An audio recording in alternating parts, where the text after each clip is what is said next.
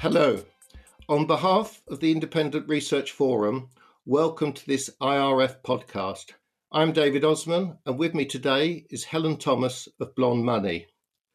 Our subject for this podcast is Biden, Brexit, and the pandemic in 2021 and 2022.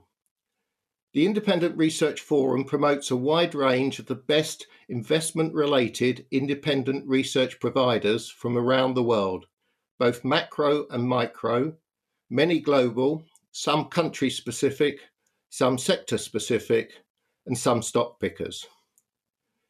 Given the uncertainties that are facing us from every direction, I'm particularly pleased that we're joined today by Helen Thomas, who is the founder and chief executive officer of Blonde Money.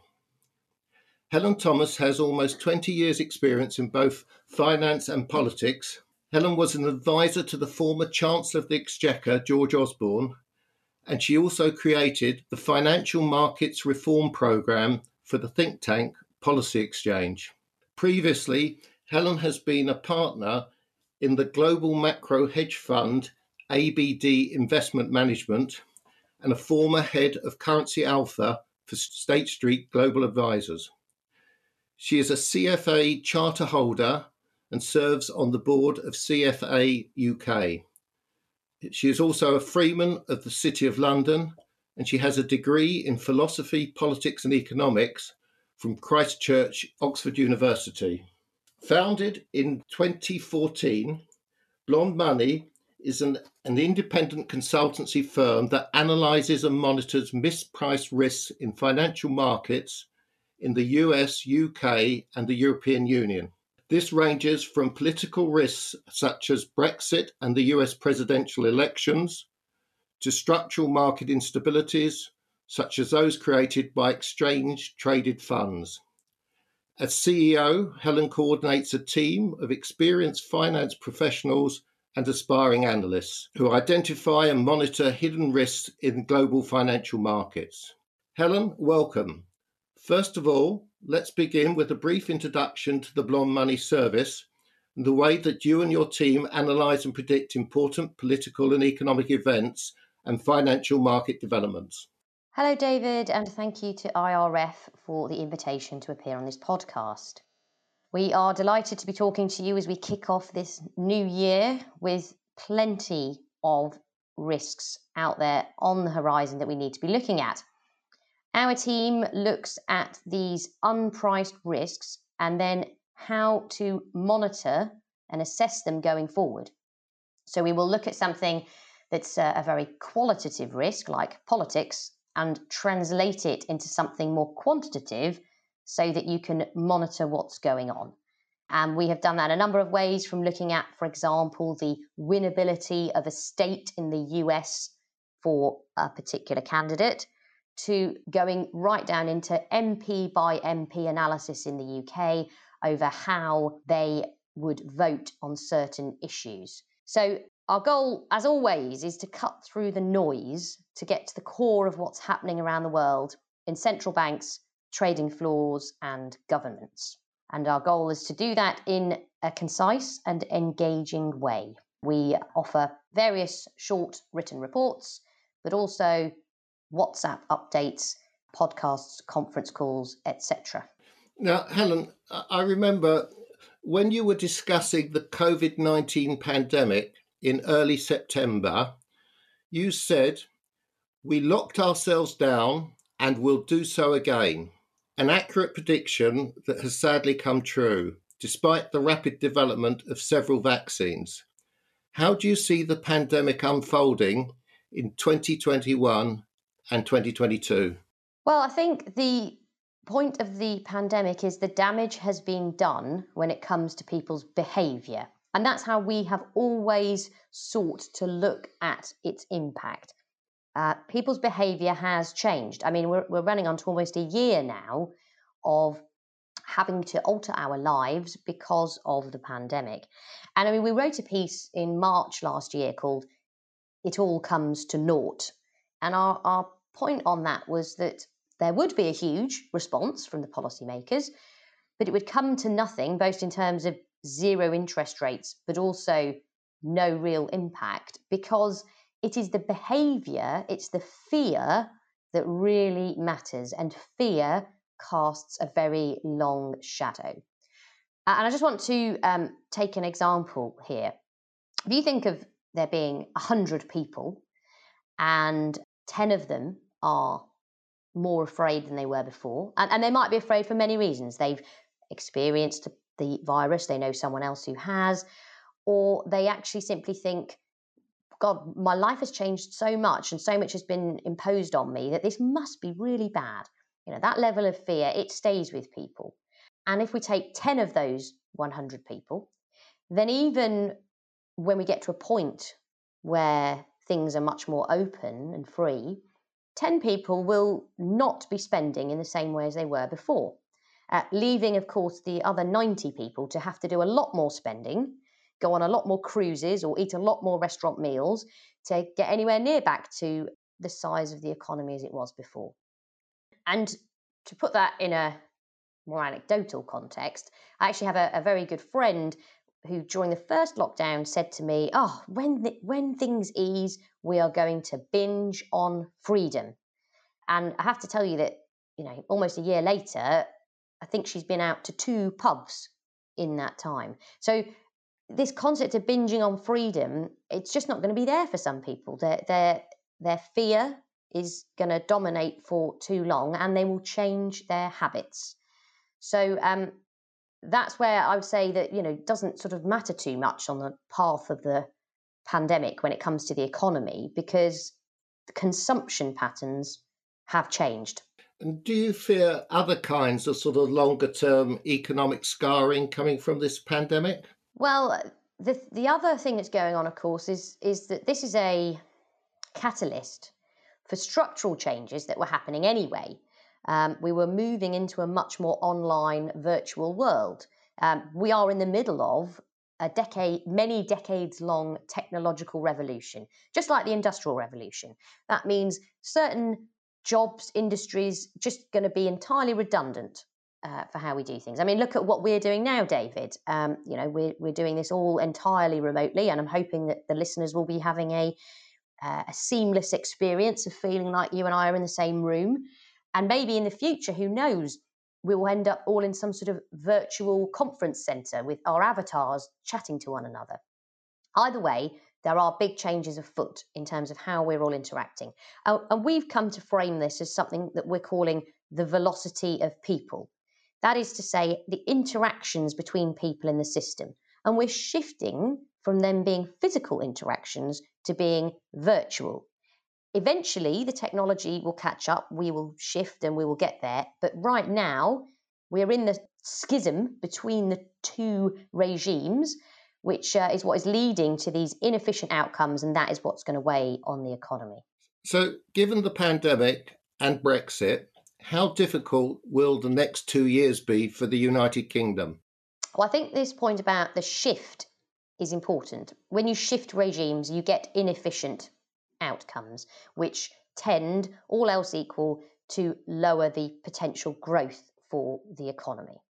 Uh, and that's what, when it comes to the Brexit deal, that's where we are. I mean, it might feel after four years, thank God we got to this point. But the truth is, this is now a starting point for the future relationship between the EU and the UK. It will take decades to thrash out. So um, there's going to be this period of inefficiency whilst um, it's figured out exactly what all of these new issues mean. However, the UK does start from being the most aligned third country to the EU, which is at least minimises to some degree some of those frictions. So there is a there is an advantage in that sense for Britain.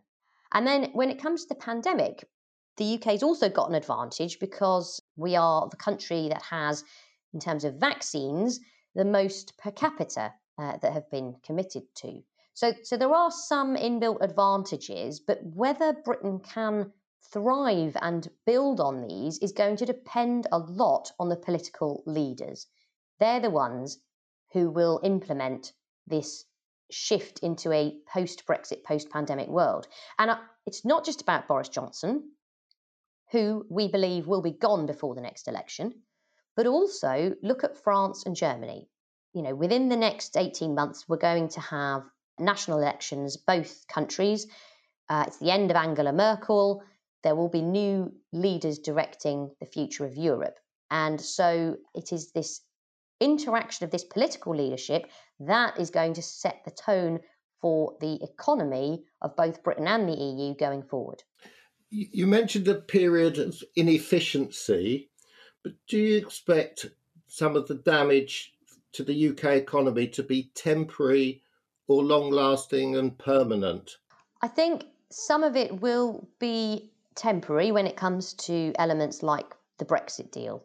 I mean, you, you can already start to see that when you start to put down lines of what is and is not allowed, certain groups are excluded. So, for example, travelling musicians are worried they have to get a visa now to visit each different member state of the EU. They are getting together to lobby to change that rule. This will happen to various different interest groups in the next uh, couple of years. And so those will be those short term inefficiencies that will be ironed out. But for me, the longer term inefficiencies relate to this structural shift, this technological revolution to a life lived online or more virtually. If Britain can conquer those, for example, with much better broadband infrastructure being one part of it, then that will minimize any scarring and could improve the potential long term growth outlook for the country. And moving across the pond, what do you expect to be the main achievements of the Biden administration in the next two years? I think there will be very little because we are left as it stands, as we're talking now, with a 50 50 split in the Senate.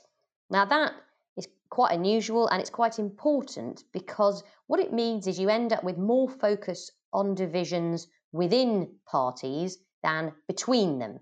So it really comes down to each individual senator, for example, not just the ones in the centre, so the most Republican leaning Democrat, but then also the ones at the extreme, in the most left wing Democratic senator. Because when it's 50 50, every vote counts, effectively creating a veto power that uh, senators can use to pull the policy in the direction they want it to get their particular bit of pork barrel into legislation. And the reason that this could cause problems for the Biden administration is the Democratic Party itself. It is very split. It was thrown into disarray by the failure of Hillary Clinton to win, and it has never quite resolved whether the answer to Trump was to move left or to the centre or what. And therefore, you are left, although it's one party, with uh, quite a lot of anger and rancour, even within the party, about what its policies should be. So I would say that there's not really actually a mandate for the Democrats and the Biden administration.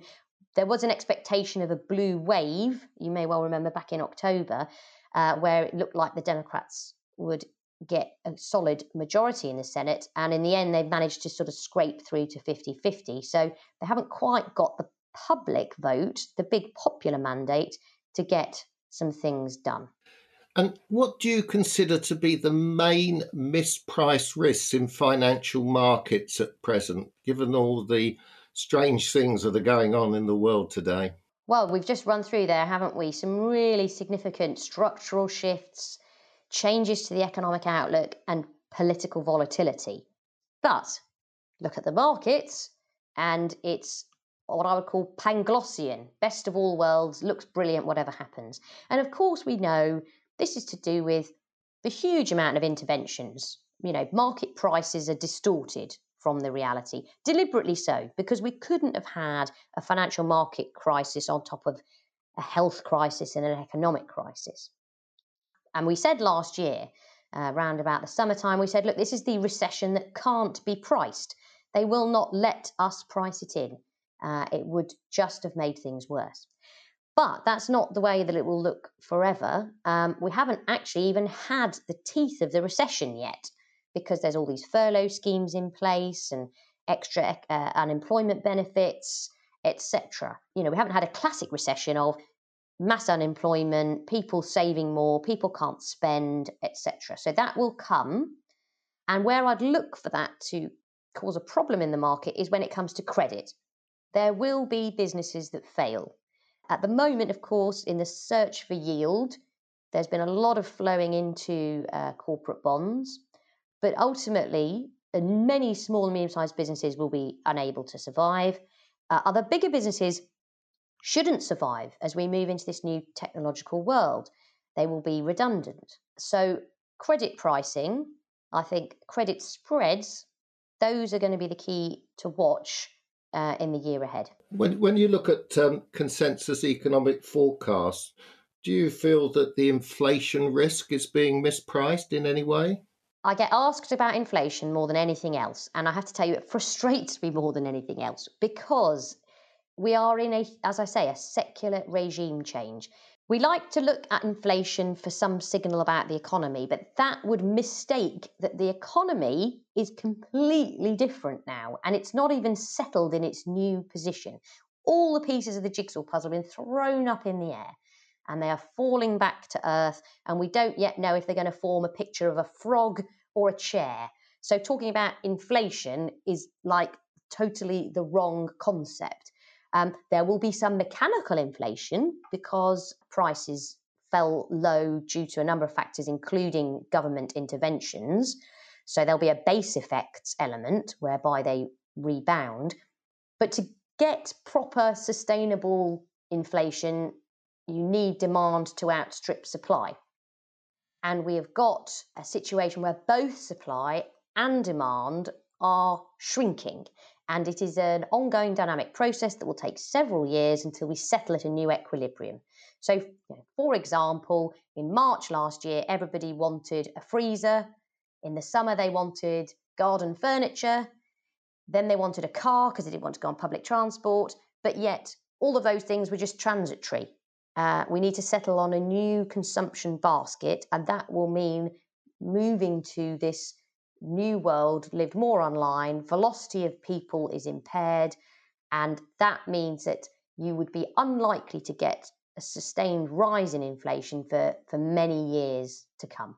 Helen, many thanks for this wide ranging and most interesting insight into the service that's provided by Blonde Money. With more time, it would be interesting to discuss in greater detail the political, economic, and financial market implications of current developments. The Independent Research Forum is offering a trial to the Blonde Money service and can provide details of how to subscribe to the full service. More information is available on request from the Independent Research Forum. Thank you for listening to this IRF podcast with Helen Thomas, the CEO of Blonde Money. Thank you.